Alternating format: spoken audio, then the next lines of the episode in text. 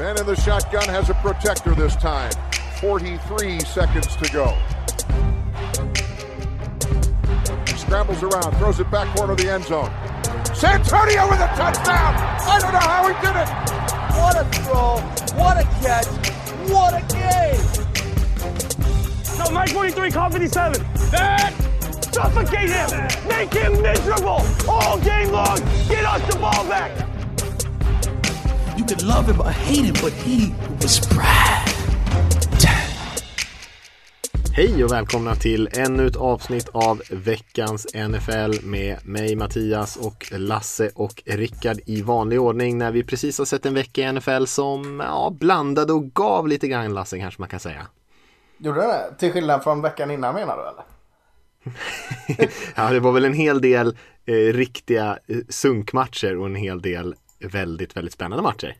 Ja, det kan jag säga. Jag är ju väldigt van vid att uh, den jag fokuserar mest på är en riktig sunkmatch. Och så, så, att uh, jag är nog mer van än dig då. Det är att ditt uh, si också börjat förlora lite som du får känna på den bittra sanningen att det finns dåliga matcher också. Men, ja, kanske är så. Kanske är så. men, men ja, det, det, stämmer. Det var väldigt många bra matcher säger jag då. Så är det glaset, vad säger man då, halvfullt. Eller kanske inte ens gå och lägga in den på, på det. Eh, hur som helst, eh, jag tycker det var många bra matcher. Fair enough. Rickard, hur är läget med dig? Eh, det är bra och, och jag håller med Lasse. Jag tyckte också det var många, mm -hmm. många bra matcher. Det var mycket jämna matcher mm. igen. Det är alltid kul som sagt. Ja, det är sant faktiskt. Det var väl kanske ett, eh, fler bra än vad jag tänkte mig då. Men eh, det var ju lite konstigt format med så få 19 matcher. Och eh, mm. det var lite underligt. Väldigt många 22 matcher, 22-25 matcher. Jag tyckte det var ganska att, skönt. Ja, jag blir så, så stressad när man vet att det finns liksom massa godis i skålen men du måste sitta och suga på din sån här nickel hela tiden. Typ. Alltså att, Eh, du har sagt också att du inte kollar så mycket Red Zone. Eh, och jag försöker också ta en match och kolla på. Men samtidigt när jag kollar på en match så är jag ju så oerhört så här. Ja, vad händer nu? Vad händer nu de andra som jag vill se? Alltså blir stressad att jag inte får se det. Så nu kände jag att nu fanns det som... Kunde jag koncentrera mig på min match på ett helt annat sätt än vad jag kan annars. Liksom man, man flyr iväg och kollar mobilen och sånt. Och ja, nu händer det något det Ska jag zappa över och sånt. Så att, ja, jag, de har redan fått sprida ut ungefär hela veckan tycker jag med typ två matcher i veckan. Eller, eller två matcher per dag. Ja. ja, jag vet inte om det är så bra för ens eh, övriga liv. Men eh, för NFL-tittandet skulle det säkert vara bra. Ja, det är lite on hold fram till Super Bowl ändå. Så att ja, kanske är så. Kanske är så. Det var ju, eh, vi brukar alltid säga det om, om det har varit en eh, sån här reaktionspodd från oss så brukar vi inte snacka alla matcher. Det har inte varit det den här veckan så att vi ska hoppa runt lite grann även bland de tidiga matcherna om det finns något intressant att säga där. Vi kan väl börja med bara eh, på nyhetsfronten där som också hände här senast det var ju att eh, Saints quarterback Drew Brees eh, blev skadad i, i deras match där och eh, visade sig att han har ehm, flera brustna revben och även en punkterad lunga. Och eh, får vi se lite grann hur länge han kommer vara borta. Det har inte sagt så mycket om det men Saints har ju sett väldigt bra ut här nu på senaste tiden. Och och eh, han är ju inte 25, eh, Drew Brees, så eh, man kan ju tänka sig att om man har några, ett par trasiga revben att han blir borta ett litet tag. Oh, kanske. Ty alltså, Tony Romo missade inte en match när han hade massa trasiga revben och en punkterad njure eller mjälte. Vad kan vara värst? Något av det hade han. När han vände och vann San Francisco. Jag var på den matchen faktiskt. San Francisco borta. Då hade han eh, värre. Så jag måste ju alltid liksom säga att Drew Brees ska inte komma här och få någon form av parad för att han spelar med lite reben. Tony Romo spelar fan med punkterad. Jag säger att det var en njure. Och var inte borta en vecka. så att uh, fortfarande lite så. Lever kvar i Tony Romo. Tejpa upp Precis, det bara. Precis, liksom. Han håller så nära skydd. De har ju extra skydd QBs och sånt. Det är ju, det är lugnt. Ja, jag tyckte mest att det var intressant om, eh, jag satt och tänkte på någon som en karriärsmördare för att de har ju Taysom Hill där, sin QB som ville lämna Saints nu under off-season för att kunna hitta ett startjobb någonstans. Och nu när, eh, när Breeze inte kan starta så är det James Winston de går till för att och det tycker jag säger en del om vad, vad de tänker om Hill och kanske han under det här, liksom nästa gång han försöker hitta liksom, öppna marknaden så kanske det inte kommer vara lika hett om honom. Ja, du tänker så? Jag tänkte att det var karriärdödande för Drew Brees, men du tänker alltså de, de drar ner två kubis i, liksom i soptunnan och står där och faller med James Winston. Ja, men Breeze kommer ju komma tillbaka. Och... Ja, han är ju inte 23 längre. Nej, vad, vad, vad ska han göra? Nej, men det här måste ju vara hans sista säsong. Han står inte där och bara, jag har lite ont i Ja, ja, men eh, då är det väl, hans karriär dör ju nu här ändå. Liksom. Och då, då dör Taysom Hills karriär. Och då står de där med James Winston helt plötsligt. Ja. Kunde ha varit värre. Win Winston kan spela bra ibland. Ja. Ibland ja. ja. ja. Lite Drew Brees motsats. Ja men Taysom Hill-snacket, eh, vi ska inte fastna i det i kaninhålet kanske, men det var ju eh, Det kändes lite inte seriöst förra gången när det pratades om det och han fick ju inte spela heller när de hade Bridgewater, spelar en Bridgewater före Hill och nu spelar de Winston mm. före Hill. Eh, så att han är, de ser ju inte honom som en startande quarterback tror jag. Och jag vet inte hur många andra lag som gör det heller, ärligt talat. Nej, kanske inte. Men det var, det var lite mediadrivet kanske. Jag tror det. Men han är ju en rolig spelare, det är han ju. Men eh, att mm. droppa bak och kasta 35 passningar, det kanske är inte riktigt hans grej just nu i alla fall. eh, ja, ska vi titta lite på de här matcherna? Eh, vi var inne på Saints-matchen. Eh, den var ju inte sådär jättespännande, så den behöver vi inte säga så mycket om. De vann mot 49ers där med 27-13. Eh, men av de tidiga matcherna, det var inte sådär jättemånga. Eh, är det någon där som står ut eller vi behöver inte prata om tid, ni kan välja vilken ni vill match som ni tyckte kändes intressant. Oj, eh, plocka från hela eh, buffébordet där. Mm, mm. Ja, ja, men då, jag tycker vi börjar med Cardinals Bills då eller? Eller sluta med, ja. eller börja, hur säger man? Börja med slutet i den. Det var ju helt eh, fantastiskt. Jag satt och halvsov eh, när, när jag kollade på den. Jag, jag satt inte upp och kollade på den utan jag satt och halvsov dagen efter så här. Eh, jag hade lite tid över och skulle väl egentligen stänga av och så gick Bills upp och eh, tog ledningen där helt sjukt tyckte jag. Och så tänkte jag men nu kan jag stänga av och så går Cardinals och Kelly Murray gör en, alltså en riktig sån här Heli Maria-pass som eh, DeAndre Hopkins fångade. Det var ju verkligen en sago, sagomatch. Ja, helt eh, galet såklart. Eh, Hopkins mitt bland tre Bills försvarare och suger ner den passningen. Det var ju, ska ju inte gå egentligen och att Murray ens får dit den bollen eh, är också lite galet. Han är ju jagad där, springer ut mot sidlinjen och, och sular iväg den där bollen och lägger den på en bra plats och sen är det ju Hopkins som gör resten. Han erkände ju efter matchen att han eh, såg ju inte ens Hopkins. Han visste att han skulle vara där omkring men han visste ju inte vad han var eller hur många spelare han hade omkring sig och sådana här grejer utan det var ju tur helt enkelt eller rättare sagt Hopkins eh, skicklighet som gjorde att de tog den här matchen men ett helt absurt slut såklart. Ja, men är det så mycket att erkänna tänker jag alltså vad fan planerade han ens att lägga bollen där den var. Man blundar väl och kastar mer eller mindre. Eh, bara se till att den hamnar i fem yards framför en zon eller ganska tidigt i en zone. Det är väl det som är syftet med det. Sen att man ska ja, passa A1 i Arizona-loggan liksom. Så, så är det väl inte. Kan jag aldrig tänka mig. Nej, de, de vet väl att sina spelare springer till en plats. Ja. Så kastar de ganska nära den platsen är väl målet bara. Precis. Mm.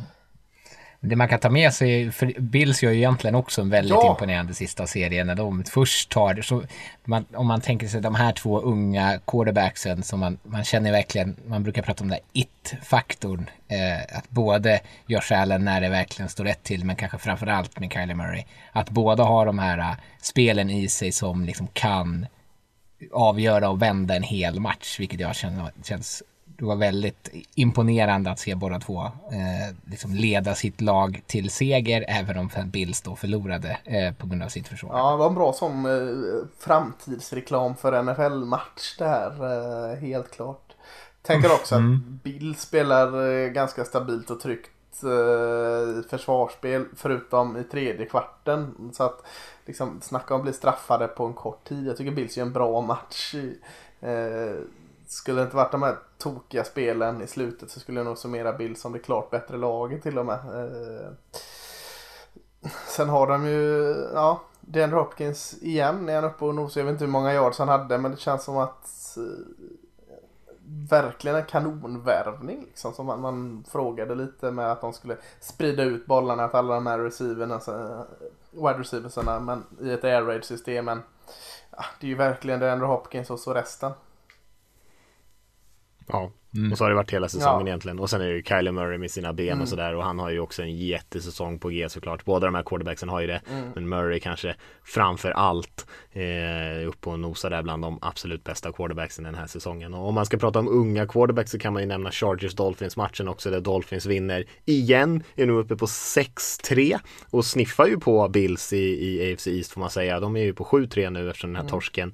Eh, och där spelar ju Herbert kanske inte sin bästa match, eller absolut inte sin bästa match, kanske sin sämsta match eh, än så länge. Eh, men eh, Tua Tungavaloa på andra sidan Eh, också en ganska sådär blygsam insats men spelade ändå bra. Eh, och det är ju två väldigt imponerande unga rookie quarterbacks vi har där också. Så att det kryllar av unga bra quarterbacks just nu i NFL. Ja, däremot tycker jag är intressant. Eh, eller Dolphins är intressant. Det pratas väldigt mycket om Tua Tagovailoa innan. Pratade om Fitzmagic och, och allt sådant. Pratas fortfarande ganska lite om Miami Dolphins försvar tycker jag. Jag tycker det har sett Eh, inte bara när de har vunnit matcher utan jag tycker det har sett bra ut alltså, från match 1 fram till nu egentligen. Inte sådär liksom att pow i ansiktet eh, som Steelers har varit vissa matcher eller för den del Ravens tidigare i säsongen. När de har varit så riktigt dominerande men det är ett försvar som eh, bjuder på ganska lite sådana här tokmissar och det tyckte jag som den här matchen. Eh, Tua var ju inte, var inte dålig men inte på något sätt dominerande faktor. Men försvaret håller dem i matchen och vinner den. Och känns lite ganska trygg sitt, eh, situation Ja, vi har pratat om ja, Flores är... tidigare, headcoachen där också. De är väldigt välcoachade, mm. Dolphins. Daniel Jeremiah på NFL.com de gör någon video-grej där de analyserar spel och så. Då kollar han på deras eh, Dolphins amöba-försvar kallar han det. Jag vet inte vad han har fått, om det är det var, de själva kallar det. Men det, då de har liksom bara massa linebackers som har knappt någon linjespelare. Eller de har ju visst linjespelare men alla står upp och bara sådär, rör sig runt lite. När, och då är det framförallt på third down. Eh, och så man ser ju på typ Herbert att han fattar ju liksom ingenting. Vad är det som händer? Vem kommer? Alla bara springer runt och, och så liksom utifrån det här så skickar de antingen liksom sju spelare eller droppar sju eller gör massa olika typer. Man, det ser ja. helt omöjligt ut och liksom på något sätt lösa den koden av vem som kommer och vem som inte kommer. Och en sån sak är ganska kul att kolla på för då känner man ju verkligen coachandet på planen. Att det syns så tydligt för mig som tittare att fan, här, nu gör de någonting jäkligt coolt. Du tyckte det kändes coolt. Jag tyck, tänkte nog mer som Justin Herbert. Jag fattade ingenting när jag såg det. Jag tyckte det var jättekonstigt eh, när jag såg, sådana fan tendenser. Ja, jag hade svårt att fatta det. Ja, det är de har gjort det tidigare år också. Det, är också det har, har skakat många lag känns det som. Ja, verkligen. Det är väldigt mycket Patriots över det hela. Alltså Patriots och Bill Belichick mm. och man kan ju prata mycket om hans filosofi. Men han har ju aldrig riktigt trott på dominanta linjer, i alla fall inte dominanta pass rushers utan eh, haft mycket eh, kreativa blitzpaket, investerat pengar i sitt secondary, den typen av grejer och det är mycket det vi ser här också. Samma sak som vi såg där Patriots-försvaret förra säsongen spela alla de här cover zero, alltså att man inte spelar med någon mm. safety eller kanske en safety och blitzar liksom fritt. Eh, och det är mycket sånt vi ser i Miami just nu. Det är ju kul att se. Övergång. Patriots, inte, Belichick inte mycket för defensiva linjer. Väldigt fin defensiv linje mot Ravens. Eller var det Ravens som hade bedrövlig offensiv linje kanske? Det är den liten skrällvinsten när Patriots vann 23-17 där. Skulle nog säga att det var Ravens som hade en bedrövlig linje mm. faktiskt. För Patriots eh, defensiva linje har ju inte varit bra i år Nej. och springförsvaret har ju varit bland de sämsta i NFL och ändå lyckas inte eh, Ravens springa bollen egentligen överhuvudtaget tycker jag i den här matchen.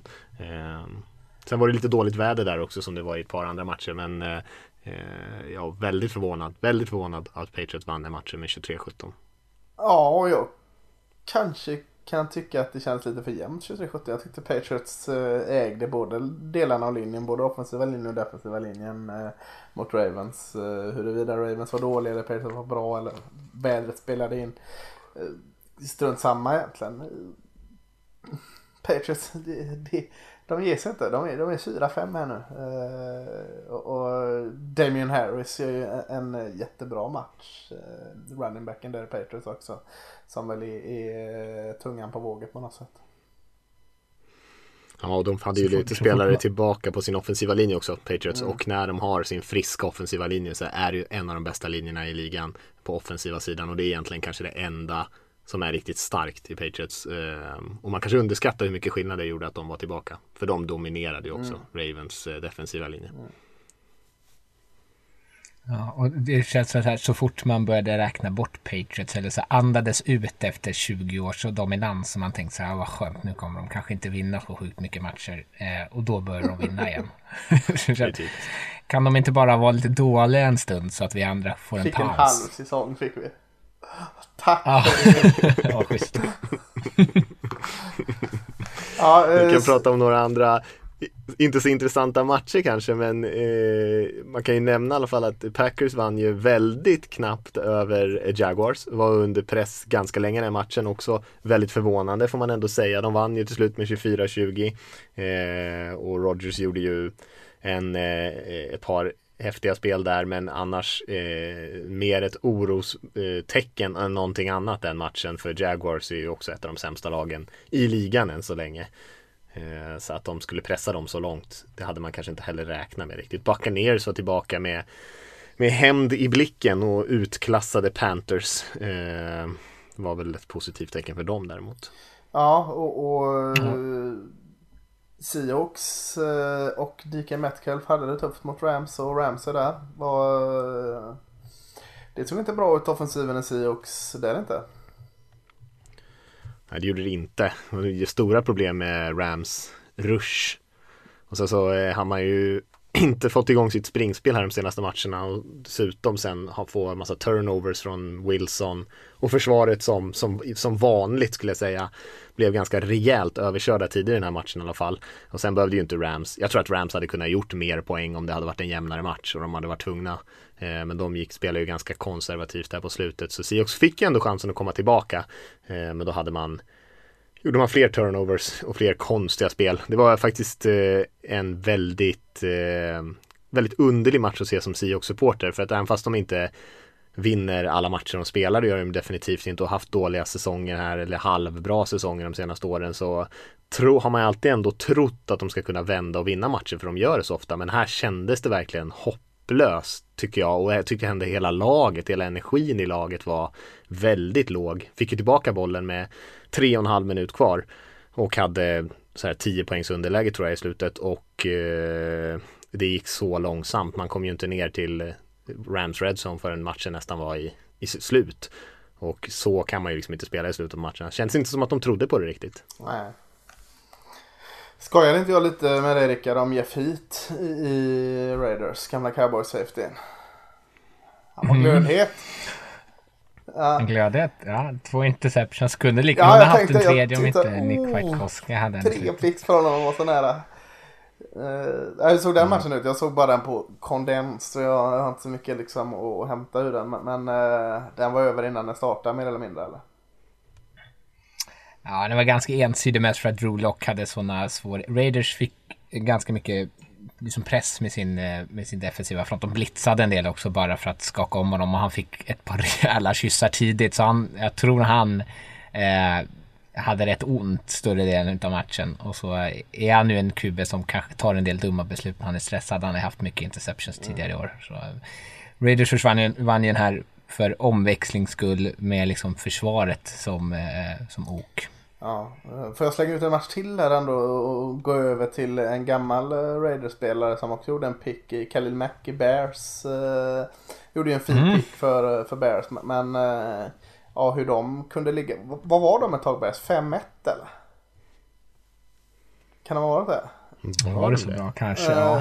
ja, jag tror det var så. Att de, nu är de 5-5, de förlorar här Monday Night Football mot Vikings med 19-13 i, i, en eh, ganska fin försvarsluggematch eh, trots allt. Men, men eh, ja, det är svårt att se att de låg 5-1 ändå.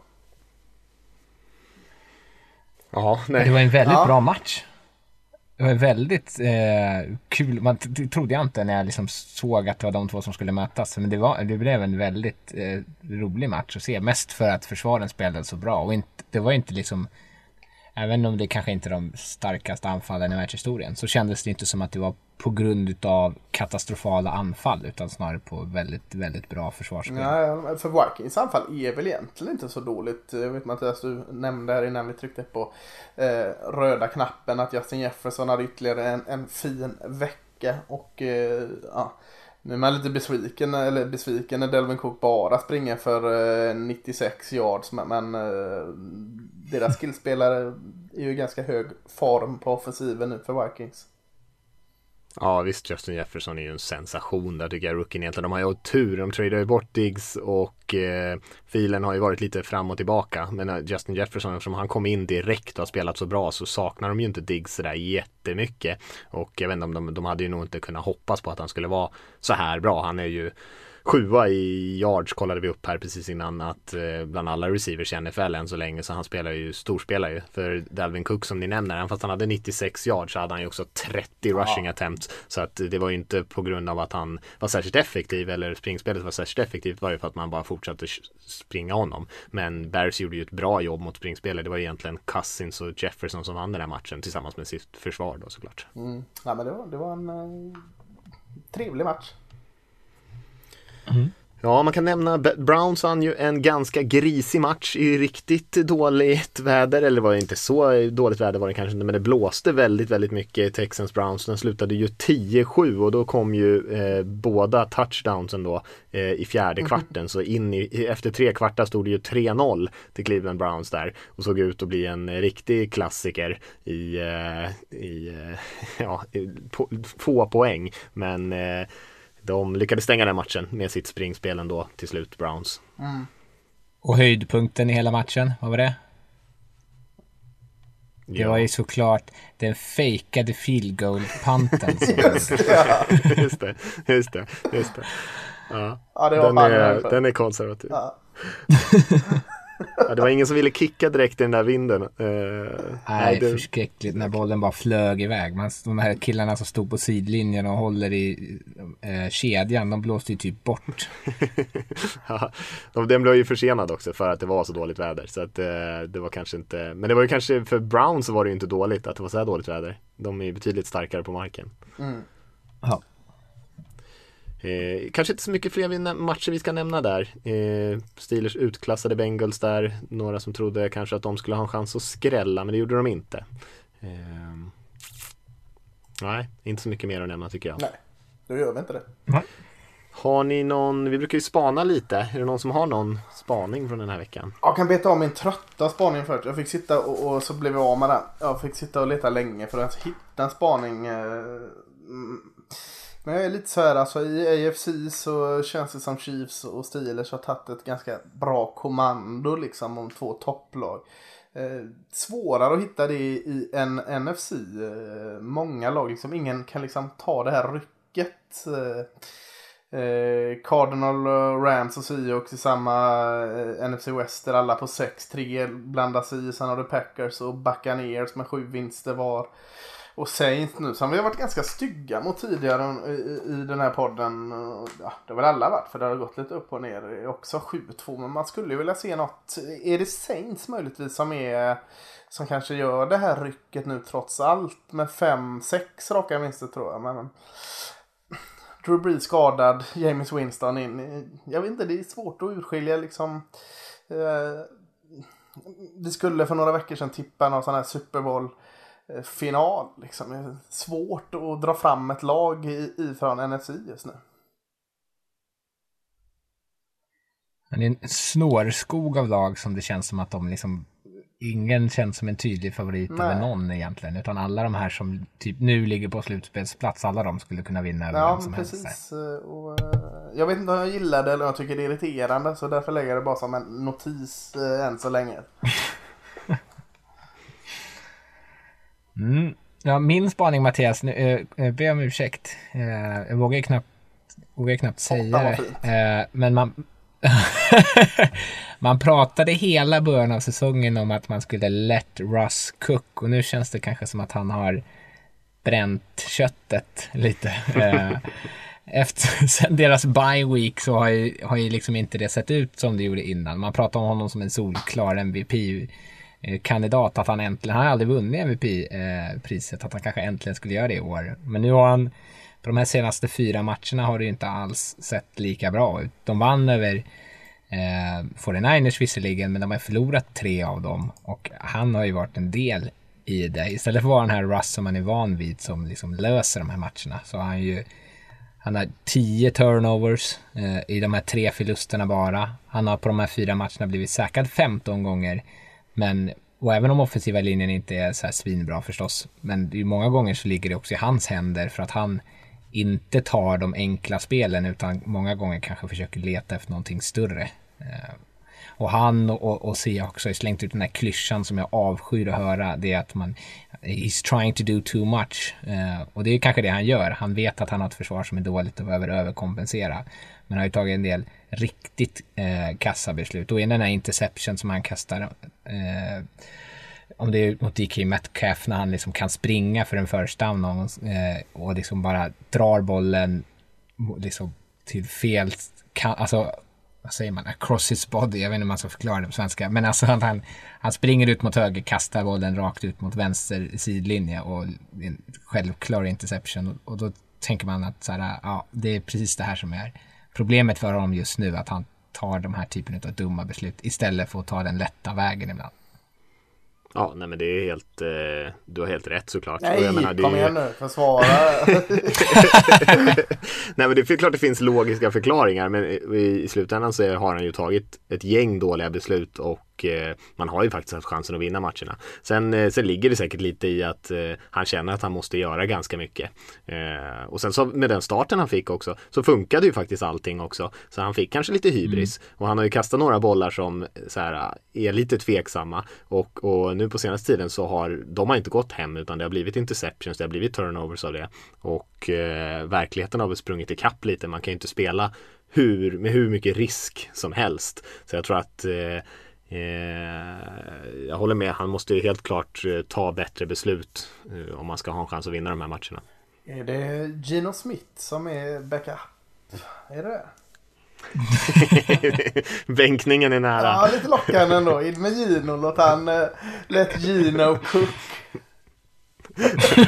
det kanske är nya hashtaggen. Apropå ja. bra beslut. Ja. Eh, nej, det har inte sett så bra ut. Men jag tror däremot att han fortfarande är med i MVP-racet. Han är inte en av favoriterna längre. Men eh, jag är inte så orolig för hans framtid direkt. Nej, det är jag inte heller. Men eh, han har inte spelat på den nivån som kanske man är bortskämd med. Verkligen inte. Jag har ingen spaning. Har ingen spaning? det var som alltid har så himla bra och sätter press på mig. Då hade jag kunnat säga det också. Ja. din spaning att Mattias ja, inte precis. har en spaning. Ja. ja, det är, noterbart. Nej, nej, jag hade ingenting faktiskt. Jag satt och bara tänkte på de här unga quarterbacksen, men det känns som jag pratat om det så mycket. Så det var inte så mycket till spaning. Din spaning kan ha varit den då du sa, jag försökte impa på mig Rickard innan vi spelade in här eh, med Justin Jefferson som du nämnde. Att han eh, Ja, han är ju sjua på listan nu men han har ju bara 24 yard upp till en fjärde plats. Det är ändå dominant. så där går det när man tänker högt och liksom eh, bara, bara pratar utan att tänka efter först. Ja. Som, vi, som vi oftast gör i den här podden i och för sig. Så nu fick du en spaning där, ja, men, bjöd jag på. Nej, det, det, är bra. Det är bra. Ja. Vi, ska vi kolla lite på eh, tabellen hade vi ju tänkt idag. Kolla lite grann på vilka lag som eh, har slutspelssniff, eh, vilka som är helt borträknade, vilka som man kanske kan ta på allvar och vilka lag som kanske överpresterar och underpresterar, lite sådana grejer. Eh, du hade ju börjat kika där lite Lasse. Ja, jag tänkte ska vi börja kolla på AFC då. Eh, så känns det väl som två tydliga lag då som var nämnt i Pittsburgh Steelers och Kansas City Chiefs. Eh, Pittsburgh 9-0 och Chiefs är 8-1 kan väl ta dem på allvar och lägga bort dem. Är det någon som har problem att vi, att vi gör det? Eh, ta bort de ekvationerna lite. Men sen, sen, har vi ju, eh, ska lägga till att det är sju lag från, från varje konferens som går till slutspel i år här. Eh, så att vi har eh, lag 3 till 7, eller lag 3 till 9 egentligen sitter på tre förluster samtliga där. Eh, och delat upp med sju Buffalo har sju vinster. Sen har du en hel harang av lag som ligger eh, med sex vinster. Eh, eh, vilket gör det jätteintressant. Buffalo Bills 7-3, Indianapolis Colts 6-3, Las Vegas Raiders 6-3, Miami Dolphins 6-3, Baltimore Ravens 6-3, Tennessee Titans 6-3 och Cleveland Browns 6-3. Och för att göra det lite roligare så slänger jag in ett New England Patriots som är 4-5 med två raka vinster här i någon form av eh, vad heter In the Hunt eller In the Run eller vad är det man säger? In the Hunt. hunt ja. eh, men, men ska vi säga om, om eh, pil ner på några av de här lagen. Eh, jag tänker en förlust bara visserligen, men Baltimore Ravens och Tennessee Titans som, som nu också möts känns väl lite tveksamt i formkurvan för de gör inte det. Sjuan och åttan just nu. Jo, det håller jag med om. De är väl lag som men det är väl också för att de har varit ganska hypade under, för bara några veckor ja. sedan. Eh, och sen eh, visade sig att ah, det är inte så jäkla bra hos Ravens så kanske då tappade sin left tackle här eh, och eh, haft lite andra problem som har gjort att du har sett ganska mycket skakigare ut, tappat några försvarsspelare också. Men eh, annars inte haft en sådär jätte, jättestora förluster jämfört med många andra lag. För många lag har ju, saknar ju spelare i år. Det är ju kanske mer än någonsin. Så Eh, att de ändå inte kan spela så bra. Lamar Jackson som Ja, jag menar han är fortfarande en bra quarterback eh, men om man jämför med hans MVP-år så tycker jag att det är en annan spelare vi ser nu och det kanske beror mycket på omgivningen men eh, om man har en superstjärna där bak så tänker man att, de, att den spelaren ska höja laget mm. eh, och det kanske han inte riktigt har lyckats med och Titans är ju försvaret kanske deras största akilleshäl. Precis. Jag tänkte också här att eh, femma och sexa just nu som det ser ut i ställningen är Las Vegas och Miami. Och Miami pratar vi väldigt mycket gott om just nu. Eh, alla pratar väldigt mycket gott, gott om Miami just nu. Det är inte så konstigt kanske. Alltså de, de eh, har varit strykgäng ganska länge nu och nu har de fem raka vinster och ser helt plötsligt bra ut de som mår väldigt bra av detta är ju Las Vegas som, som snikar med här. Slipper liksom vara med i rampljuset. Slipper vara så här, ah, passar för Vegas nu. De ser bra ut. De är ju 6-3. De har tre raka vinster. Känns i väldigt fin form. Ligger där och, och, ingen bryr sig egentligen om dem känns det som. Uh, nu ställs ju de på ett stort test här mot Kansas City Chiefs. Uh, lite så här att Vegas ligger i bakvattnet och kan bara glida med in till slutspel. För, för visst, de möter Chiefs här, men sen är det Falcons och det är Jets. Sen är det visserligen Colts, men de har ganska okej okay schema framför sig. Du måste slicka de läpparna för detta, Rickard. Ja, det känns, jag, jag känner mig väldigt eh, nöjd över det. Och på samma sätt att slippa den här eh, rampljuset ja. tycker jag känns skönt. Så att ingen, om vi misslyckas mot mot förmodan, för jag tror att de har väldigt stora chanser att ta sig till slutspel. Om vi misslyckas med det så är det ganska skönt att, eh, att inte alla har snackat om oss. Det, gjorde de, det vart ju ganska mycket snack om Raiders förra året och sen så vart det bara platt mm. fall av det hela. Eh, nej men eh, absolut, andra halvan av schemat är ju betydligt lättare än första halvan. Eh, så jag, jag, tror ju att de tar sig till slutspel med typ 10 vinster. Mm. Eh, men just den här veckan kommer de kanske inte vinna. Ja, jag var inte så självklar eh, att de inte gör det. Men, men jag tänker om, om det är tre lag nu då som tittar in utifrån eh, Tennessee Titans, Cleveland Browns och New England Patriots. Titans och Cleveland är ju 6-3 och egentligen på delad pott med lagen som är i slutspel just nu. Vilket skulle ni liksom gå till banken med som laget om vi inte ska hänga upp oss så mycket på spelschema. Det är ju ganska mycket matcher kvar fortfarande så att sitta och kolla bara spelschema är lurigt också. Men men om ni skulle gå till banken med något av de här tre lagen, eh, Titans, Browns eller Patriots. Eh, ska lägga till att Patriots är egentligen två och en halv match bakom. Eh, vad, hade du, vad hade du tagit då Mattias?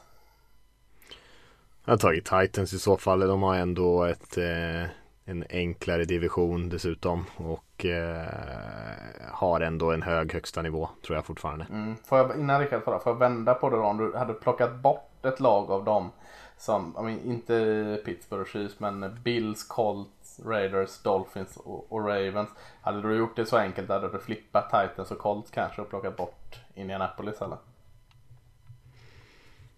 Nej, nej, nej det hade jag inte gjort. Colts tycker jag ser klart bättre ut än de andra lagen du eh, nämnde där. Ja. Uh, hmm. Jag har inte samma förtroende för Colts, eller för, snarare för Philip Rivers. det har ingen missat. jag tror att Tennessee Titans kommer knipa den där divisionsplatsen ja. före Colts. Ja, du gör det bytet att... lite mer rakt av där eller? Ja, ja jag gör det bytet. Och sen, eh, alltså jag är inte jättehög egentligen på Browns, men de har ett ganska tacksamt spelschema för de möter ju Washington och Giants och, och Dallas här framöver. Sen har de visserligen också Baltimore och, och Pittsburgh och, och, Dolphins nu. Eh, det är väl där de, det är väl Dolphins är väl liksom den typen av lag som de ska kunna vinna. Ja, det känns så. Till slutspel. Och så Texans, de har ett ganska ja. tacksamt schema. De kommer nog kunna knipa åt sig en del vinster ja. också. Eh, sen är, handlar det ju om att det blir snålt inom divisionen med, eh, ja. med vinster. Så, är, ja, Men du får inte, inte både vad... ta med dig Tennessee och Cleveland här nu Rickard. Du får välja en som du tar med dig in i slutspel. Ja, då tar jag Tennessee. Ja, och så slänger du ut Colts. Ja, nu har du ja. fått tänka jättelänge Mattias. Vilka vill du slänga ut? Eller vill och vill. Om jag måste slänga ut någon av dem så slänger jag ut Browns tror jag. Alltså, Nej, de är redan menar... ute. De är redan ja. ute. Vilka, vilka hade du att välja på? Buffalo, Indianapolis, Las Vegas, Miami och Baltimore. Oj. Mm. Uh, Får du stå upp för uh, ditt Colts här? Menar du att, eh, att inte de där kan gå vidare allihopa? Det kanske de inte kan? Ja, kan, du kan ju ta upp både Tennessee och Cleveland visserligen om du vill det. Men då måste du slänga ut två lag. Uh, hmm. Eller vill du inte slänga ut någon? Vill du ja, du kanske inte vill ta upp Tennessee ens. Du kanske vill, du, du stannar på 17 och dealen har 20. ja, ja, det var en jättesvår fråga. Ja. Eh, nej, jag vet faktiskt inte. Jag, jag, skulle väl tro kanske, om jag, om jag ska vara riktigt sån så tror jag kanske att Dolphins inte håller hela vägen nej. då. Eh, nej. I så fall. Tar du på glädjen i södra Florida? Ja, men det är bra. Det behöver, mm. De behöver mindre dans och mer uh, nyans. Eh, det kör vi på. NFC då. Eh, just nu så kan vi inte plocka bort något av lagen som att klara liksom och rycka här som vi var inne på. Utan det är en, en, eh, en sjua med lag som är på ungefär samma. Det är Packers Saints som har 7-2. Det är Cardinals som har 6-3. Sen, sen har vi eh, från, från Philadelphia Eagles som är 3-5-1. Uh, och så har du Buccaneers 7-3, Rams 6-3 och så Seahawks 6-3. Och, och, lagen som jag, jagar bakom där, då, det är ju, då är det ett litet glapp. Om än litet. Det är Bears på 5-5, Vikings 4-5, Detroit 4-5. Resten av NFC då, men det får ju vara någon form av match i matchen där om fjärdeplatsen. NFC den kan vi liksom lägga bort kanske. Eh, men eh, rent krasst Chicago, Minnesota och Detroit. Alla lagen från eh, norra divisionen där som jagar just nu. Vad ser vi för tendenser här Mattias? Som du känner nu? Vikings spelar ju bra, mm. men som du lägger upp det här nu så skulle jag nog ändå säga att om jag skulle vilja att jag ska tippa hur det går för de här tre, tänker du?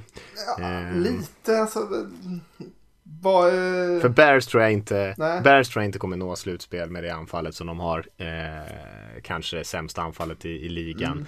Mm. Eh, Lions ligger lite för långt efter redan. Vikings, eh, jag tror att de också ligger risigt till med bara. Jo, men de har fyra vinster, fem förluster. Jag tror att det är för mycket att plocka igen. Jag tror inte att något av de här tre lagen förutom Packers går vidare. Ja, det jag vill komma med nu är att vi ska ha en lite klarare slutspelsbild. Så du behöver inte tippa så mycket utan mer liksom rensa upp här i slutspels eh, plockepinnen. Eh, mm. Vi att vi ligger där, tycker du att vi ligger lite där vi ligger här nu? Att det är de här lagen. Så sen får vi liksom jag vet inte vad, hur vi kommer fram till vad NFC East gör. Men förutom den divisionen, är det, är det lite så som du tror det kommer bli eller? Ja, det är, det är nog så jag tror det kommer mm. bli faktiskt. Eh, ja, Rickard?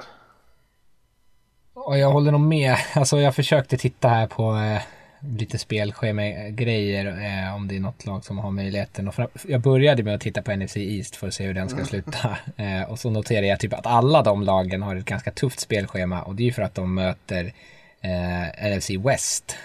och, och då blir det ju istället så för att jag, ja, kan Bears, Vikings och Lions komma ifatt? Ja, alltså Seahawks, Rams och Cardinals bjuds alla på en del enkla matcher så alla de kommer hamna på 9-10 vinster. Och jag har ju svårt att se Vikings, Bears och Lions vinna så pass mycket att de, att de vinner inte 10 matcher. Eh, och, och, då blir det ju väldigt tight. Jag vet inte hur, jag, jag har inte orkat kolla på liksom, när det är oavgjort nej, och vem som ska gå vidare före vem och sådär. En vecka kvar. Eh, Nej, det som är skillnaden är väl inbördes att det kommer troligtvis ske en del förflyttningar. Jag kan tänka mig att Saints tappar en del matcher nu och att Bucks går om. Eh, och jag tror att Eagles åker ut. Eh, jag vet inte ja, vilka som går in istället i och för sig.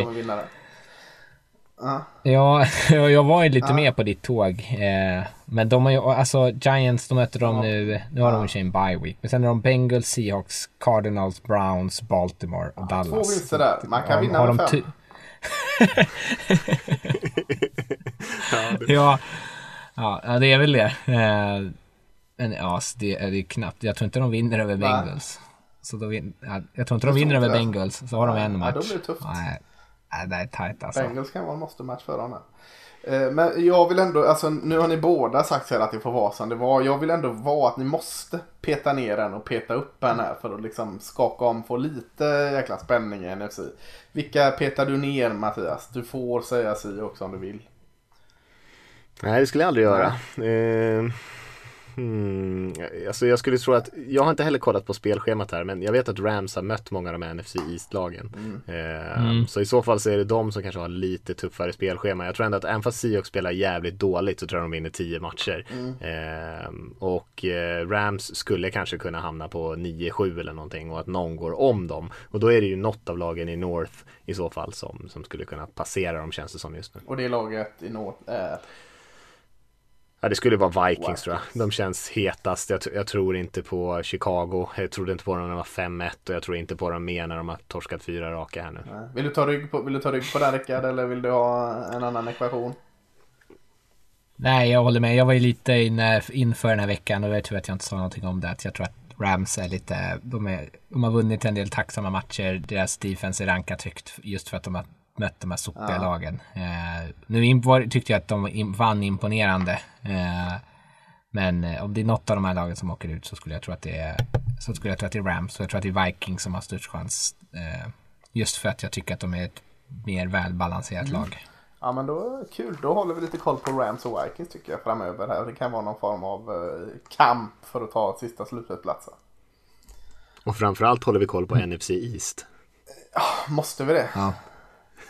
Kan vi inte bara låta bli att hålla koll på den och så får laget som eh, kommer komma med. Jag behöver inte hålla koll där. Det är den mest spännande divisionen i, i NFL just nu. Ja, ja herregud. uh, ja, nej men. Uh, mer ingående än så ska jag väl inte göra på slutspelsracet just nu. Vi kommer väl med all sannolikhet komma tillbaka till det tror jag va? Det gör vi säkert ja. ja. Det gör vi säkert. Det, Ja, men det, vi, vi pratade om det några gånger att det är få lag som verkligen, verkligen övertygat. Det var kanske några av dem som du lyfte där i, i början i AFC. Framförallt Chiefs kanske som verkligen flyger under radarn tycker jag den här säsongen. Eh, Steelers mm. såklart har ju vunnit alla sina matcher men har ju eh, jag tror inte att de är bättre än Chiefs till exempel. Eh, ändå. Men i övrigt förutom dem så är det ju verkligen lag som har Även de andra topplagen som har många vinster har ju spelat väldigt upp och ner och Saints nu kanske saknar Breeze dessutom. Ja, det är ont om topplag, det är jäkligt tight. Mm. Det är ju ganska roligt ändå. Ja, det är ganska roligt. Ja. Så det ska vara ändå. Mm. Ja. Så det ska vara. Ska vi eh, prata lite om veckan som kommer här? Ja, men det får vi väl göra. Och det börjar ju med en eh, rivalmatch eller ett NFC West derby på Thursday Night Football när Cardinals spelar i Seattle mot Seahawks. De här två lagen har mötts en gång, då vann ju Cardinals. Eh, och eh, ja, en viktig match i den divisionen ändå. Vi pratar om det, det är tre lag som ligger på 6-3 och eh, det kommer bli ganska tajt om slutspelsplatserna. Ja, vad, Seahawks, är det två matcher i rad nu de har sett mindre starka ut? Eller är det tidigare än så man börjar se tendenser? Ja, jag tycker de har sett ganska starka ut eh, tidigare på säsongen men vi har ju pratat om det hela året egentligen att deras försvar har varit väldigt dåligt och det gör ju att marginalerna blir ju ganska små. Gör man lite turnovers, får någon special teams eh, punt som man famlar eller någonting sånt där så kan det ju bli ett ganska stort hål. Mm. Och eh, det har vi sett i de här matcherna. Jag tror att det är väldigt viktigt för sig också att man om man inte får tillbaka några av sina running backs som man har på skadelistan att man åtminstone får igång dem som är reserver för dem så att man får lite mer balans i det här utan jag tror att det som funkade när Wilson kastade bollen så mycket i början på säsongen det var ändå för att man kunde ändå hota med någon typ av springspel. Nu vet ju motståndarna, särskilt när de hamnar i underläge, vad som kommer hela tiden. Och då är man inte lika bra på att passa. Offensiva linjen är ju egentligen ett gäng riktigt stora eh, bjässar liksom som är till för att spela i runblock egentligen. De är inte bra på att droppa bak och passblockera hela tiden. Ehm, och så har vi ett Cardinal som är stekhett. Vi pratade om inför säsongen som ett av de kanske roligaste lagen inför den här säsongen och de har ju inte direkt eh, gjort någon besviken där tycker jag utan de ser ju väldigt, väldigt roliga ut. Kylie Murray är ju en fröjd att titta på. Jag tror att Cardinals har en väldigt god chans att slå Seattle här även fast Seahawks på något sätt är favoriter i den här matchen. Det har jag inte riktigt förstått hur det går till. Eh, Cardinals spöade ju också Bills här senast och Bills spöade ju Seahawks ganska enkelt. Eh, så att, men jag, jag håller nog Cardinals som, som eh, knappa favoriter i den här matchen då. Ja, jag pikade lite här om, om eh, DK Metcalf för att han är, han är slut nu. Det, det är inte, eh, det är dags för någon ny att träda fram och det var självklart eh, med en underton av humor där. Men, men, han har ju haft tuffare nu när han har fått eh, mer eh, markeringar. Alltså, när hans erkännande har kommit som vi har sett så oerhört många gånger för wide receivers liksom, som har blommat ut och, och så får de eh, helt annat fokus på sig. Att det blir tuffare för dem. Det jag tänkte säga här hur, hur eh, hur kan, kan Sioux utnyttja det? Ska man gå tillbaka och, och försöka hitta igång locket lite mer? Eller vad, vad, vad är planen där tänker du? Eller ska man fortsätta envisas? Eller envisas är det ju inte heller. Nu har inte Russell Wilson spelat så bra heller. Det hjälper inte till. Men, men hur, hur, hur ska man lägga upp en sån, ett sånt eventuellt problem? Jag tror inte man ska göra så mycket skillnad på ettan och tvåan där. Nej. Alltså locket är fortfarande väldigt bra. Jag, jag, det är ju tveksamt om Metcalf är bättre än locket. Nej men jag tänkte mest om försvaret gör skillnad på ettan och tvåan. Säg att försvaret ganska tydligt eh, lånar en safety till sin corner och försvarar mot DK Metcalf så kommer ju locket att få eh, större ytor. Det säger sig själv liksom. Eh, eh, ska man då försöka bomba ut lite mer på locket då? Jag tror det. Ja. Sen så får man nog ge Metcalf ändå några av de här långa bollarna. Han är ju väldigt fysiskt fortfarande snabb. Mm. På de här en mot en situationerna så måste man ändå ge honom en chans. Det tycker jag man kunde ha gjort mot Ramsey här senast också. Även fast Ramsey gjorde ett väldigt bra jobb. Mm. Men eh, när eh, Seahawks mötte Cardinals senast då hade de ju Patrick Peterson på Metcalf större delen av matchen. Eh, och då fick ju ändå Metcalf till ett par stora spel. Så att jag tror ändå man måste våga släppa iväg dem. Men annars är det klart man ska spela på locket om, om det är mycket uppmärksamhet på Metcalf. Det, det tycker jag ändå. För han är ju så pass bra. Mm. Ja, vad har vi mer för matcher? Vad, vad tror du? Eller vad, vad, vad säger du Rickard? Nej, jag, jag, Mattias kan jag ja. alldeles utmärkt. Jag ja. håller med honom. Uh, ingenting att tillägga. Mm. Jag kan prata istället om eh, det som jag tycker är en av veckans höjdpunkter förstås. Uh, och det är när Chiefs möter Raiders. Ja, uh, Svingrej. Och du sa ju det Mattias att man kanske har eh, att eh, Chiefs eh, att man liksom glömmer bort dem lite i år. Och det är ju nog mest för att de inte har ännu kommit upp på den här. De har ju en, en sån enormt hög högsta nivå som det känns som att de inte riktigt har kommit till ännu. Och kanske framförallt så manifesterades det väl när de här två lagen möttes senast och Raiders faktiskt lyckades knipa åt sig en vinst. Nu tror jag inte att man gör det den här veckan. Dels för att Chiefs kommer att vara lite mer motiverade än vad de var senast. Jag tror att de hade tänkt att de skulle spöa på Raiders rätt enkelt. Eh, men nu, Chiefs har precis haft bye week. Då vet vi att Andy Reid är typ ostoppbar i stort sett. Eh, om de Chiefs behövde extra motivation eh, så åkte ju Raiders ett segervarv med sin spelarbuss runt arenan senast. som ett litet långfinger. Eh, och det var ju bara just för att eh, Chiefs spelade den här Curb Your Enthusiasm-musiken när Raiders sprang in på planen. Den där, eh, som också liksom bara är sån här kuf-musik. Så det var båda lagen kanske eh, är lite dåliga vinnare. det där Chiefs, är ju bra psykning i och för sig. Det där är ju bara roligt. Ja, det är det. men Chiefs liksom, nu när de kan skissa upp lite spel, de vet Raiders, de har mötts en gång, de kommer inte låta sig luras som de gjorde, för det var lite det, jag tror att de togs av överraskning på att Raiders hade, gick ut i stort sett förra matchen med två olika defensiva gameplans och liksom ändrade om allting som om det var ett helt nytt lag de mötte i andra halvlek. Eh, och det tror jag överraskade Chiefs. Och jag tror inte att de kommer låta sig bli lurade på det sättet utan att de kommer snarare ta kommandot över matchen eh, mer. Nu har de två, båda sina tackles borta på covid-listan så om de kommer tillbaka eller inte kommer ju kunna vara avgörande. Men eh, en kul match som eh, kan, eh, jag tror inte att Raiders har en chans att ta divisionen. Men det ligger väldigt mycket känslor i det här eftersom att Raiders har varit ett sånt strykgäng, framförallt för Chiefs, som har dominerat divisionen de senaste åren.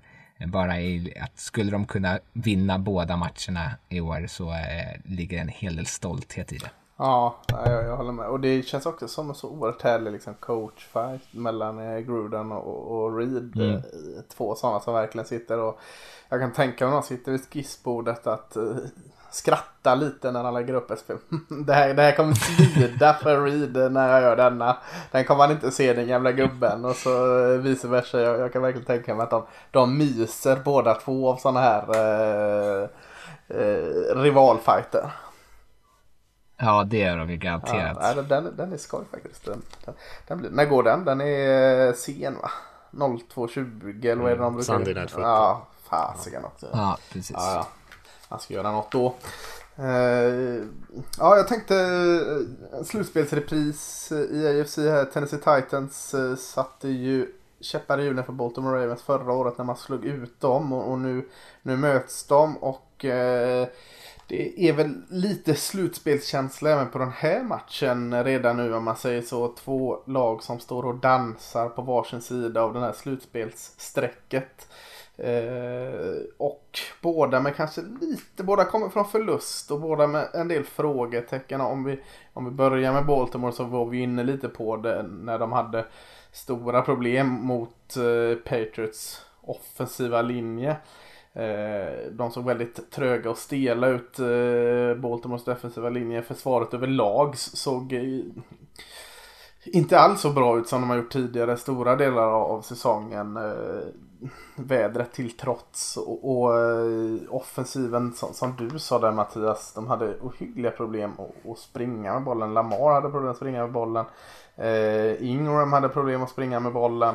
Eh, mot då ett försvar som inte har varit så där jättelyckosamt att just göra det, stoppa springspelet. Så att lite frågetecken då kanske framförallt när den här defensiva linjen har sådana problem att stoppa eh, en offensiv linje och springspel och så kommer Titans med Derrick Henry som ändå är deras stora vapen. Vi har pratat om att Ryan Tannehill eh, inte ska underskattas. Han ska inte heller överskattas alls för mycket. Jag tycker han är lite, inte, alltså han är inte dålig, men jag tycker han är lite tillbaka till att vara en mitten av ligan QB just nu känner jag.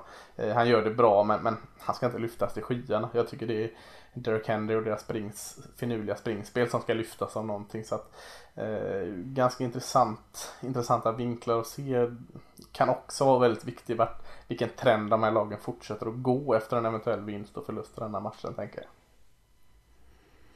Mm, det känns väldigt eh, intressant eh, och jag tror att det är just i Ravens är man nog sugna på att glömma den här eh, förra matchen och visa att man är lite bättre än vad man spelade. Som du sa, man saknade, alltså, saknade en del spelare men, men borde kunna leverera betydligt bättre. Jag vet inte hur Calais Campbell mår, han var inte med senast mm. där till exempel på linjen. Eh, Patrick Queen som jag pratade om, rookien eh, i Raven som har eh, spelat bra i många matcher men det har varit lite av en berg och dalbana. Var ju inte så bra här senast, gjorde ingen vidare match mot Steelers heller. så vi får se lite grann om, om han kan hitta tillbaka och börja leverera några av de här stora spelen igen.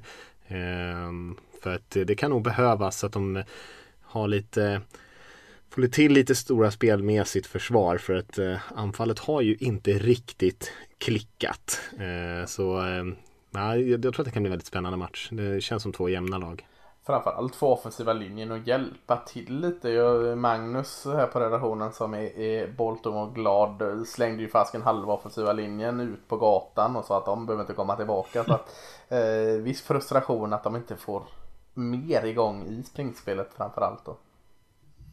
Ja, och det där är ju lite, jag tänkte att det måste vara lite coachning bakom det där också. Jag tänker för att många av de spelarna som startar ändå och det pratade jag och Magnus lite grann om, det är ändå veteraner, kanske inte superstjärnor, men det är ju inte helt oprövade spelare som borde ju ändå kunna ha rutin och kliva in och spela en hyfsad match i alla fall. Mm. Eh, och det här Tennessee-försvaret ska ju inte vara särskilt bra heller, så att eh, borde ju kunna få igång lite spel. Tycker så.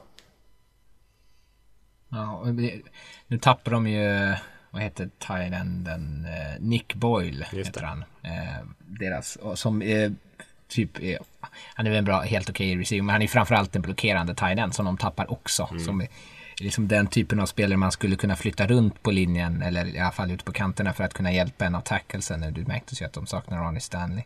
Så det är sen mindre utrymme för justeringar eh, och kanske mer då kommer det ligga kanske ligga i armen på eh, Lamar Jackson om springspelet inte kommer kunna mm. fungera. Nej, jag tycker vi kan nämna den här eh, Packers eh, Colts-matchen som spelas 22-25 där. Eh, ju två lag som eh, har spelat ganska bra på senaste tiden. Jag vet att vi bashar Rivers är till och från men han har ju spelat flera bra matcher här. Förvisso mot lite sämre försvar men ändå spelat bra och nu möter man ett försvar som också haft lite problem till och från. De har ju ett bra passförsvar, ganska många duktiga spelare i sitt secondary Green Bay. Eh, Jair Alexander framförallt kanske som är en, en eh, väldigt bra spelare. Men eh, man borde annars kunna få igång lite produktion här och försvaret i Colts spel har ju spelat riktigt bra den här säsongen. Mm. Så också ett bra test för Green Bays anfall och se om man kan kicka igång lite grann. Fick ju inte igång springspelet senast här så mycket hängde ju på Rogers eh, mot Jaguars. Eh, och man kanske vill få till lite balans ändå, få igång Aaron Jones och gänget så att man kan eh, ha lite mer olika sätt att attackera så att det inte bara blir passningar från Rogers till Davante Adams. Nu hade de ju väldigt Scantling här på några stora spel men eh, eh, ja, det känns som två lag som ändå har spelat bra, lite på väg åt rätt håll, har ganska, leder sina respektive divisioner. Green Bay leder ju med ganska stor marginal dessutom. Men för Colts är det här en viktigare match än för Green Bay.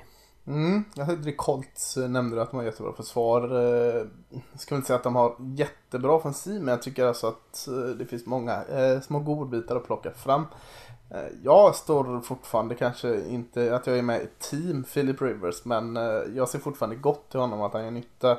Eh, tyckte det var roligt att man fick se lite mer av, av rookien Michael Pittman till exempel. Och, och eh, nu är inte han rookie men eh, Naim Hines, runningbacken, gjorde ju en jättefin match. Eh, då den andra rookie, mm. rookien är Jonathan Taylor kanske inte riktigt presterar. Så att, eh, och, och, så har de en, en bra, väldigt bra offensiv linje. Så jag tycker även offensiven, jag säger inte att den är liksom sylvass men, men den är ju absolut ingen svaghet och den tycker den successivt blir bättre och bättre. Eh, så att, eh, ja, du sa ju det att du var lite eh, sneaky glad i Colts där Mattias. Jag, jag är beredd att hålla med dig där. Jag tycker det finns mycket gott att, att lyfta med dem.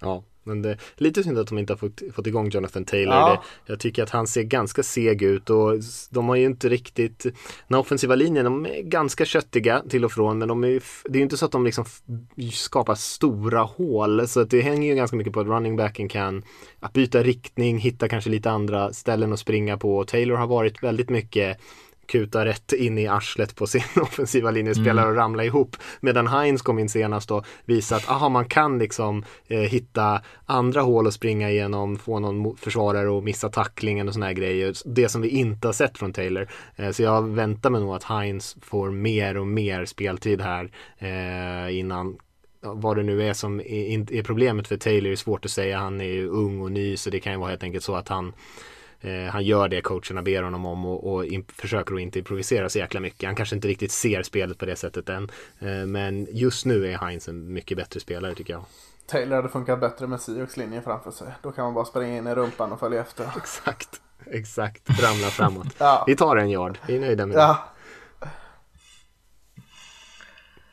Ja, jag, jag, jag håller ju med det som ni säger och, och framförallt så tänker jag med att eh, Packers nyckel eh, är ju att kunna hitta något annat. Det var inte Adams leder eh, ligan i yards per match receiving eh, med 100, 106, drygt 106 yards eh, per match. Så de behöver hitta någon annan som kan bidra eh, om, om, så att man inte bara kan försvaret inte bara kan fokusera för mycket på honom. Just nu eftersom att de möter ett sånt försvar som är så pass bra och kan generera press. Eh, så kommer det nog kanske vara svettigt för Rodgers. Men jag, jag ser ändå Packers som favoriter. Men såg inte han dubbelnamnet ganska okej okay ut ändå senast mot Jacksonville? Uh, receiven, uh, vad heter han? Valdes Scantling heter han va? Scantling. Såg inte han ändå helt okej okay ut senast? Ja. Helt okej, okay, men liksom en match ja, vet jag inte. Stora spel också man kanske... som gör att det ser ja, så precis. blåst ut. Men, mm. ja. ja, nej, men jag håller med. Det måste finnas mer än Adams där. Mm. Vad har vi mer som vi inte har sagt? Uh, Monday Night Football, eller vi kanske ska hoppa till den än. Jo, vi kan ja, nästan göra det. Det är inte, det är inte, det, det kryllar ju inte av stekheta matcher Nej. kan man inte säga. Eh, det är ganska många som känns avgjorda på förhand. Det kan man ju inte säga i den här ligan för det mesta, men, men som kanske inte känns så intressanta. Men Monday Night Football där med Rams Bucks känns ju eh, mer intressant i så fall. Verkligen. Också två eh, spännande coacher om vi pratar om Gruden och, och Reed som möter varandra. Så det är Arians och, och eh, McWay också två lite sådana här eh, coacher som säkert gillar att gameplana inför sådana här matcher. Så det känns ju också som en match i matchen. Om, om Goff och Brady inte känns som en match i matchen på något sätt så vill jag ändå lyfta coacherna som, som, som det i varje fall. Mm. Ja, absolut. Förvånande att man inte passar mer till Chris Godwin ändå. Man gör det en del men att man inte gör det ännu mer. Alltså, han är ju deras bästa receiver tycker jag. Eh, klart bättre än Evans faktiskt. Eh, Evans är ju bra på de här höga bollarna. Han ska upp och slåss om dem. Men, men Godwin tycker jag som en route runner och eh, liksom flytta kedjorna han. Jag tycker han alltid är fri med ganska mycket marginal.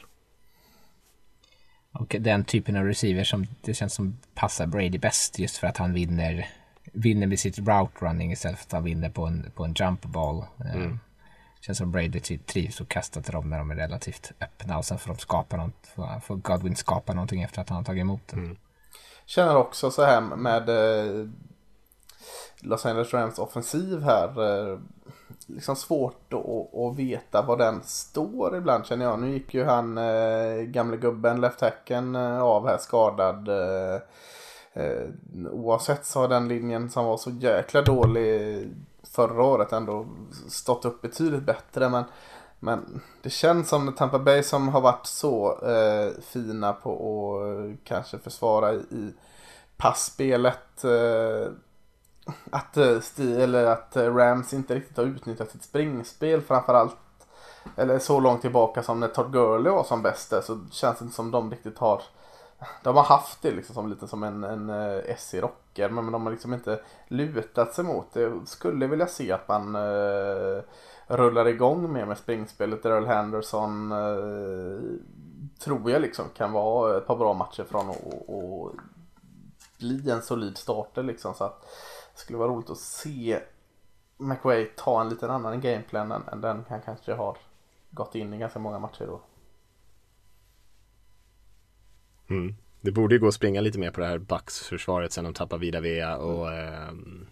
eh, har fått lite annan eh, profil där. Ja men jag tänker det, för de är ju väldigt liksom edge rush sex och secondaryt eh, fint. Men just uppe i mitten, det är kanske där man ska försöka hitta svagheten i Tampa. Ja, och våga springa rätt upp ja. i, i, smeten. Att inte, och det är väl där kanske, jag, jag tycker det som Rams springspel är, i alla fall tidigare under McVay har varit som bäst på är när de springer liksom outside zone-spel och, och, springer lite mer på utsidan. Och det är otroligt svårt att springa mot Bucks därför att de har sådana bra eh, atletiska linebackers som kan hänga med. De har sån otrolig räckvidd i marken som de täcker. Så igen, istället för att liksom spela dem i händerna och göra det de är bäst på, att sträcka planen i sidled så bara spring, försök bara springa rakt mm, över känns dem. Lite så. Men har de den, eh, det känns också lite som de eh, försöker maskera att eh, deras offensiva linje kanske inte är så jäkla bra genom att, att göra så Nej, har de liksom krämen att göra det. Jag är ju tveksam att de har det, men de borde i alla fall försöka det tycker jag. En annan, en annan så kul match i matchen-grej är ju, ju sack-ligan. För att Bucks eh, har 30, som lag ligger tvåa med 32 sacks och, och Rams ligger trea med 31 sacks, eller delad trea med, med Eagles. Eh, och bara, jag tycker att det kommer bli ganska kul att se den här linjematchen. Nu tappar ju Rams sin left tackle Andrew Whitworth. Eh, de har en QB som lätt blir stressad när hans ficka inte håller och, och också kanske ett spelsystem som är beroende utav timing och rytm som Bucks liksom lätt kan förstöra genom lite spexiga blitzpaket. Eh, och så har vi en, en, ett Bucks vars offensiva linje spelar bra men det är svårt att glömma matchen mot Saints senast när de blev helt totalt ja, dominerade. Eh, och där har ju Rams en defensiv front, liksom med bara sin fyra egentligen, som verkligen kan förstöra en match. Eh, och kommer Aaron, Donald upp i ansiktet på Tom Brady om och om, och om igen så kan det så kan jag verkligen tänka mig att det blir en snar, snarlik matchbild att de har massa three and outs tidigt. Mm. Ja, det är intressant faktiskt. Helt klart. Vad, vilka tror ni vinner? Jag tror ändå Bucks tar den ja, där. tror jag också. Faktiskt. Ja, men jag säger Rams då. Jag går emot att ni tippar bort dem från slutspelet. Jag tror på Rams. Ja, det är början på fallet ja. förra vet du. Nu, nu kommer de torska ja. fyra raka. Mm. Ja, jag tror nog fasken på Bucks också. Varför ska, varför ska jag vara så motsträvig? jag, jag, jag, jag, jag sjunger med i kören för att backa ner. Så Ja, de känns starkare. Ska vi, eh, ska vi avsluta med någonting roligt tycker ni? Ja, men det kan vi väl göra. Ja, vi, vad, vad, är det? För jag var tvungen att kolla om vi har fått några frågor här nu så såg jag att vi har quiz. fått ett nytt quiz. Har det? Oj! Ja. Är det sant? Passa, ja. vi låg ju så jäkla bra sist. Ja, jo, exakt, exakt. Men vi bad ju Erik Karlgren där som hade gjort det att eh, han gärna får skicka in det till quiz och det nappade han på direkt och skickade in det här faktiskt i, idag här mm. eh, när vi spelar in här på tisdagen. Det är ett proffs alltså. Mm, det är ett riktigt proffs. Det är nu har han gjort det svårare, det var eh. svårt som fasken. Ja, det borde han ha gjort kanske. Ja, fan, fan. Det borde han ha gjort. Ska, jag kan läsa hans mejl här. Ah. Eh, 9 av 10, det var mäkta imponerande. Eh, men han tyckte det var rolig lyssning i alla fall när vi kom fram till svaren. Eh, och nu har han försökt steppa upp den och snäpp i svårighetsgrad skriver han här. Aj, aj, aj, oj, oj, oj, oj, oj. Så eh, han erkänner oss inte som några riktiga experter på NFL om vi inte tar 9 av 10 igen här. Eh, och det, det, det, det låter ju som att vi kommer, att han kommer bli besviken ja. på oss då. Men eh, Eh, vad tycker ni? Ska vi ge det en chans? Nu har han till och med skickat svaren här i ett separat mail här. ja, ta upp dem först då. Okay. Så, nu kan vi inte ens fuska. Ska vi, jag, vet, jag vet inte hur många frågor det är. Tio frågor igen. Nio av tio skrev man ju där. Just det. Ja. Eh, ska, vi, eh, ska vi köra igenom det tycker ni? Ja, det måste vi göra. Absolut. Vi gör det nu när han har ansträngt sig här. Och eh, vi kan börja med en första frågan här då. Vilket Chicago-baserat sportföretag som började sin verksamhet med djurslakt har sedan 1941 tillverkat fotbollarna till samtliga NFL-matcher. Är det Wilson eller? Det måste det vara. Det måste vara Wilson ja. Eh, men den kuriosan var ju trevlig där, det visste jag inte. Nej, eller trevlig vet jag inte, men, men äh, intressant. Ja, någon måste ju slakta djur ja, det är sant. Ja, eller jag måste och måste. Men, eh... Jag trodde jag var helt inställd på att det var grill, Weber, någon grillfråga. För det vet jag att de är från Chicago. Men, men jag... det kanske kommer. Det kanske kommer. Ja. Uh, fråga nummer två då. Tom Brady fick en Chevrolet Colorado när han vann Super Bowl MVP mot Seahawks 2015. Vem gav han bilnyckeln till efter matchen? Uh, vad, vad, vilket år sa du? Butler. 2015. Han måste ge 2015 till mot Seahawks. Det är ju den där när eh, interception, interception på enjardslinjen. Ja, han fjäskar inte för Kraft då. Han har väl råd att köpa en egen. Kraft har väl, ja, precis. ja men Butler känns det som bra. Ja, ja. Malcolm Butler där. Mm. Eh, nummer tre. Sedan ligans start 1920 har bara ett lag lyckats med den perfekta säsongen. Vinst i alla grundserie och slutspelsmatcher 17-0. Vilket är laget? Miami Dolphins. Det är ju Miami ja. Dolphins. Men det året vet jag inte. Nej. 80-tal va? Jag, jag, ville, jag ville säga 70 först. Men, ja, det, kan det, eh, det var ju med... 82. School. 72? Shula där som coach va? Ja, det måste vara 70-talet. Mm. Ja. ja, Dolphins är det ja. i alla fall. Um, Super Bowl nummer ett är den enda Super Bowl som inte finns på film. Någon tabbade sig rejält genom att spela över materialet från matchen som spelades i, i Los Angeles. Vilka det är mycket bra trivia här. Vilka mm. två lag möttes i matchen? Packers var det ena. Ja. Åh, uh, oh, fan. Oj, förlåt. Kan det varit... Kan det varit något lag som är... Jag tänkte också Chiefs, men så tänkte jag, kan det varit något lag som är NFC nu? Det kan det inte varit. Uh... Uh, nej. Hur många lag? Jag tror också, jag för mig. Flyttat över tvärtom. Ja, precis. Ja, jag tror också det är Packers mot ja, Chiefs. jag tror att det är Chiefs. Och tror det är det? Ja, okay. mm. rejäl Ja, Packers uh, vann enkelt. Mycket outside zone, eller vad var det de, toss place eller nå någonting de höll på med på den mm. tiden. Mm. yeah. Okej, okay, jag hade sagt Bears tror jag, men ni säger Chiefs där, mm. så då säger vi Chiefs. Eh, fråga 5. Att bli vald till ligans MVP kräver nästan att du spelar quarterback. Vilken spelare som inte spelar kvartsback vann senast priset? Uh, det är inte... Offensiv spelare. Uh, det står bara vilken spelare. MVP. Som inte var ja. quarterback. Vann J.J. Watt eller? Nej.